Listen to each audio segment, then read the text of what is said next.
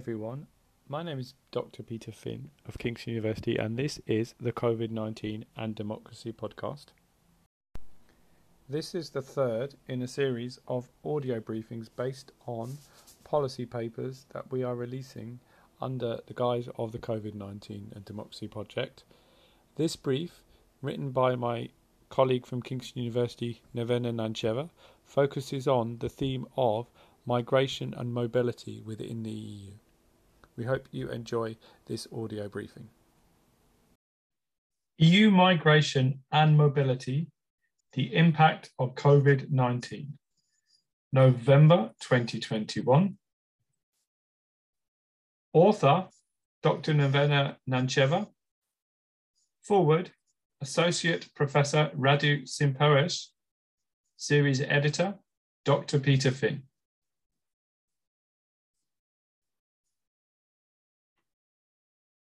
Forward. The issue of migration and mobility in the European Union has consistently been one that brought to the fore the ambiguous nature of the EU institutional constructions and the blurred, overlapping, and often competing inter and supra governmental dynamics. Naturally, the global COVID 19 pandemic has exposed these tensions not only in terms of how they shaped the EU response in the area of health, but also in terms of how the EU distinguishes between internal and external dimensions and between the movement of EU citizens, mobility on the one hand, and that of third country nationals, migration on the other. This important policy analysis picks up on these dimensions in a way that highlights the fact that, despite the difference of mobility compared to migration, one unifying outcome is the fact that the pandemic revealed deep inequalities and exacerbated the vulnerability of some categories of people who were already in a weak position. On the more positive side, Nevena Nancheva identifies the potential of the crisis coalesce the drive for more integration in the area of migration and mobility, which can reshape EU democratic processes and institutions. In terms of migration of third country nationals and of the issue of asylum more specifically, the comparison with 2015 and the so-called refugee is not superfluous. As Nancheva observes, the COVID 19 crisis, as was the case in 2015 as well, triggered a retreat to national interests with responses falling onto national governments. Apart from highlighting an absence of solidarity, the report finds that differentiated responses from member states resulted in several cases in the erosion and removal of the already feebly feeble protections to the right of asylum seekers, including bans on access by asylum seekers, closure of reception centres, suspension of procedures, etc. This often led vulnerable individuals in conditions of high risk and destitution. On the other hand, the EU articulated a collective external response in providing financial support to near and far neighbours and partners. That being said, as Nancheva observes, this response should be interpreted as a migration management tool rather than a purely humanitarian one. In terms of internal mobility of EU citizens, the dual approach combined national governments managing their borders and restricting movement as a way to arrest the spread of the pandemic with the integrated Team Europe response to the challenges the pandemic brought to cross-border mobility.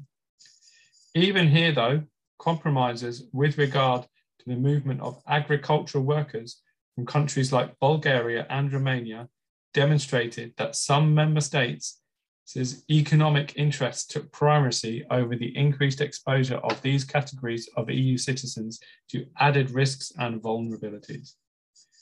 Overall, Nevena Nancheva shows in this report that crisis situations such as the refugee crisis of 2015 and the COVID crisis occurring now, reveal inconsistencies in the EU's application of its policies with regard to migration and mobility, with negative consequences to already vulnerable categories of people. At the same time, such crisis has the potential to trigger more integrated responses in the longer term. Radu Cinpoeș, Kingston University, October 2021.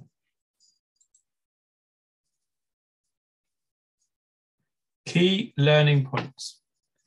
Migration and mobility are intrinsically linked to democracy in the European Union as they apply in varying ways to EU citizenry and denizens and demarcate a problematic boundary between a presumed European demos and third country nationals. EU Migration and mobility policies concern different domains.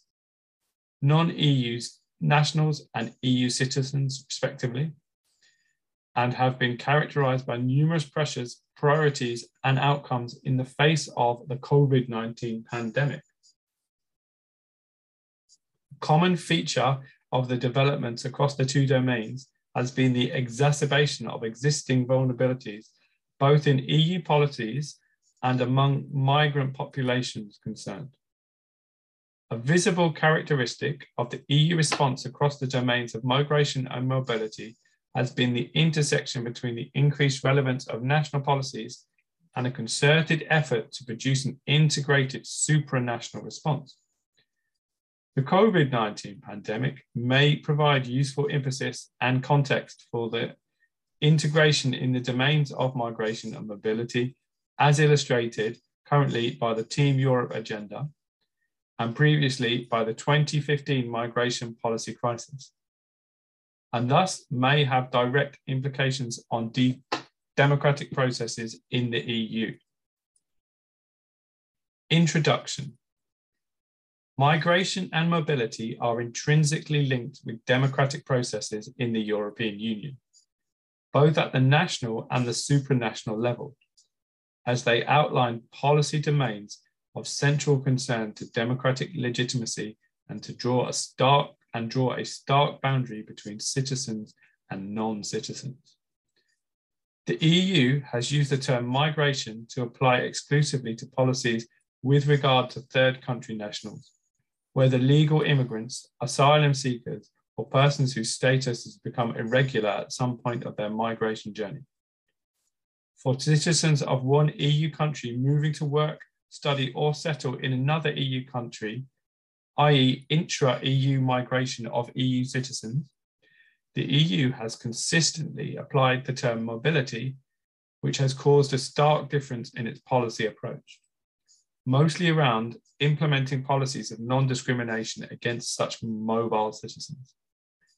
This distinction is important to keep in mind while unpacking the impact of the COVID 19 pandemic this is especially so given that pres different pressures, priorities, and outcomes apply to migration and mobility in the EU, all of which affect democratic processes at different levels. The, to begin with, legal routes of immigration, for example, of third country nationals joining family members in the EU, have been constrained by the non-availability of public services. Secondly, asylum seekers have seen for the first time since World War II core European territory declared unsafe upon disembarkation at ports. Thirdly, the curtailment of formal and informal social support has predominantly affected those migrants whose status was already precarious. This applies also to EU nationals in precarious migration positions, as the free movement, among many rights, of other EU nationals has been restricted in attempts to limit access to national territories. What is common across the two domains of migration and mobility is that the COVID 19 pandemic has brought to light numerous hidden vulnerabilities in the policies implemented and among the populations concerned, and has exacerbated more obvious ones. Political and institutional context and response. When we speak of EU migration policy, the ability of EU nationals does not come under this domain, it is hard to avoid a previous context of crisis. The 2015 peak in refugee migration to the EU, which laid the cornerstone of the current EU migration policy. These cornerstones are to control of internal borders in order to safeguard free movement in the Schengen area as far as possible, fortifying the external EU land and maritime border, including through normatively questionable agreements with Libya and Turkey, and obstructing access to EU territory through a range of measures, along with the return slash readmission agreements with third countries and development aid to prevent the root, to prevent the root causes of migration. If, building on the work of Maite Vermeulen, we take EU migration to compromise three concentric circles, namely concerning the Schengen states, the immediate neighbours in the Mediterranean, and the main countries of origin further away from the EU we can clearly spell out the impact the COVID 19 pandemic has had on it. As the proposed EU Pact on Asylum and Migration demonstrates, the focus on EU migration policy is external and the main problems with it, as per the UNHCR's recommendations, are increasing protection and the EU's willingness to welcome and integrate asylum seekers, indicating concerns with the exclusionary vision of migrant reception. The COVID 19 pandemic has not changed that. Internally, the EU has faced the problem of managing overcrowded reception centres and the need to respond to valid objections to immigration detention in the face of COVID 19, raising concerns with the liberal character of its democratic processes. In its immediate neighbourhood, the EU has been seen to compromise on important human rights obligations of international protection, such as refusing access to territory or to protection procedure in order to contain the pandemic. Despite explicit European Commission recommendations for such measures to be proportionate, in the outermost circle of EU migration policy, where the EU has bound development aid with migration management projects, the COVID 19 pandemic has prompted a consolidation of financial commitments. Finally, in the context of EU mobility, the EU has experienced both the renewed relevance of national politics as well as a default response to managing the spread of the pandemic, e.g., in national bans on access to territory for non nationals and renewed EU solidarity in terms of pooling resources and producing an integrated Team Europe response to the challenges the global pandemic has posed to free movement and the common market. Thus, the pandemic has affected the realms of democratic accountability at various levels of EU policymaking. Policy responses. Policy responses along the two domains of migration and mobility have been different, both in terms of content and in terms of impact on the EU. Migration. The template established by the 2015 migration policy crisis to the, a large degree reflects the EU migration policy response in the global health crisis caused by the COVID-19 pandemic. Its main features the closure of the closure of external borders and border controls along some internal borders have also been the first identifiable, identifiable characteristics of the COVID-19 response. This has had direct implications on access to human rights protection. Some member states banned access to asylum applications altogether, i.e. Cyprus, Greece, Hungary, while others declared their ports unsafe, i.e., Italy and Malta. Some closed their arrival centres, i.e., Belgium, or suspended the processing of asylum applications in the wake of the emergency, i.e., France and Spain. Member states further away from the main entry points along the external border took a more human rights based approach, i.e., Germany and Sweden allowed access to their territories for new asylum seekers. Luxembourg extended the status for applications during their procedures, while, while Portugal treated them as regular migrants for the purposes of access to services. This highlights some of the existing discrepancies in the Common European Asylum System, CEAS. For example, the disproportionate pressures the Dublin III obligations pose on different member states. Another human rights issue raised by the EU response to the COVID 19 pandemics concerns those asylum seekers already on EU territory, whether in reception centres or facilities or awaiting procedure elsewhere. The closure of access to procedure and of some reception centres has resulted in migrants finding themselves destitute and homeless. Furthermore, conditions in the reception facilities which remained open have not been deemed, even by the European Parliament, acceptable in the view of the COVID 19 pandemic despite EU law obligations. This is problematic because it highlights the EU's shortcomings in ensuring equality in its human rights commitments when they concern third country nationals, and particularly those under international protection during the pandemic. Beyond the persisting problems with the implementation of CEAS, EU migration policy has shown much more resilience in its external and main focus. It has pledged immediate financial support to near and far neighbours, e.g., 38 million euros for the Western Balkans, 140 million euros for the Eastern Partnership countries, and 240 million euros for Syrian refugees hosting countries.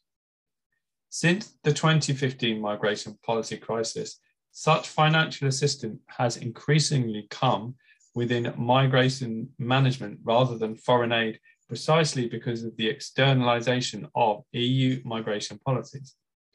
It has also been an opportunity for consolidating the EU's external presence under the newly conceived Team Europe banner and thus addressing some of the internal discrepancies in the common migration policy identified previously. mobility. When it comes to the free movement and the mobility of EU citizens, the EU has acted in a visibly more integrated manner in the face of the COVID 19 pandemic. In the wake of the crisis, it consolidated member states' efforts to return home EU citizens stranded abroad through joint repatriation flights under the Civil Protection Mechanism, which was seen as a success.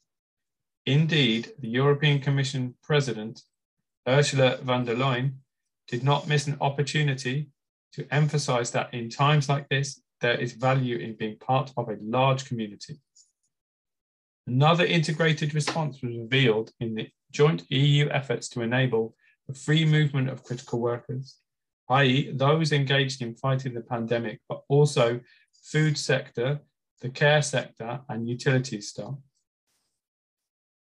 The main purpose of the rules has been an integrated approach to effective border management to protect public health while preserving, preserving the integrity of the single market.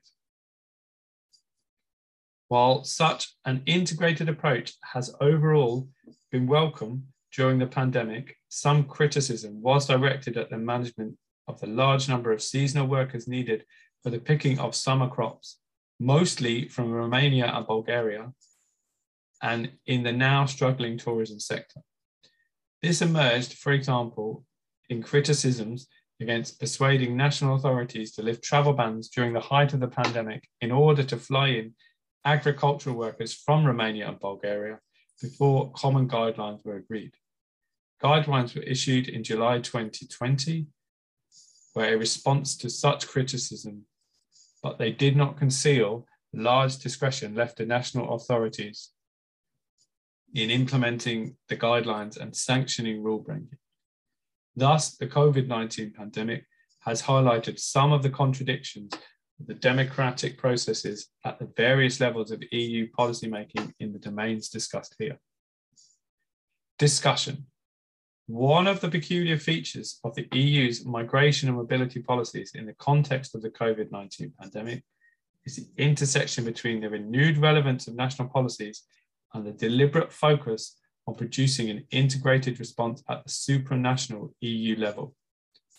The relevance of national politics is exemplified in the crisis response reactions to the pandemic as it flared up across EU territory.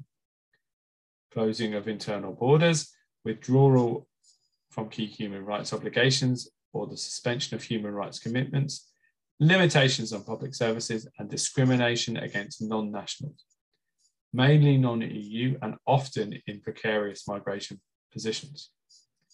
The focus on producing an integrated supranational response is exemplified in the consistent efforts to minimize the impact of the pandemic on EU citizens by formulating common guidelines and common policies on key concerns, i.e., repatriation, critical sectors functioning, as well as in acting collectively externally on migration related matters. While the renewed relevance of national politics can be understood as an illustration of the state of the union problems the EU has been battling in the past couple of decades, the consistent effort and integrated supranational response may be an indication that the COVID 19 pandemic has given an impetus and a favorable context for renewed integration in the domains discussed here, as in the previous crisis of 2015. This may further affect the democratic legitimacy balance within the EU. EU migration and mobility policies cover different domains, non-EU and EU citizens respectively. Thus, responses in the two domains have differed in pressures, priorities, and outcomes. What is common across the two domains is that the pandemic has un underscored existing and hidden vulnerabilities, both in the EU policies and among the migrant populations concerned. Asylum seekers and irregular migrants have long been recognized as particularly vulnerable, so it is no surprise that the pandemic has affected them disproportionately beyond EU borders and within EU borders. What has been less expected is that the pandemic has affected all migrant communities across the EU disproportionately. Even the settled ones and the ones comprising relatively privileged groups of EU citizens. The pandemic has exacerbated their vulnerabilities whether because of reduced access to public services, economic uncertainty, especially affecting people in precarious and temporary employment, the impact on specific sectors, employing large numbers of migrants, i.e., tourism, hospitality, care, and agriculture, or the more complex impact on specific migrant groups, i.e., children, women, and various minorities. Concluding remarks. The COVID 19 pandemic has clearly affected migration and mobility in the EU, as well as the EU's policy response across these two domains. In turn, this has impacted on EU democratic processes. As the immediate as the immediate measures as the immediate measures adopted to contain the spread of the virus were suspension of public services, bans on travel, closures of borders, and constraints on sectors employing large numbers of migrants and asylum seekers, such migrants and mobile EU citizens saw themselves disproportionately affected by the pandemic and their vulnerabilities exacerbated. This has highlighted the existing exclusionary practices defining both European demoi within the member states and the EU demos as represented by the supranational polity.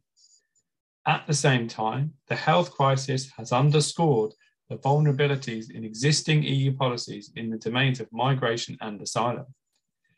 Such compromises, such as compromises on human rights commitments or disparate national policies and preferences, and may have created a context conductive of further integration. Reflecting the impact of a previous crisis, the 2015 EU migration policy crisis, the COVID 19 pandemic has highlighted the benefits of producing common integrated policies and projecting united front externally.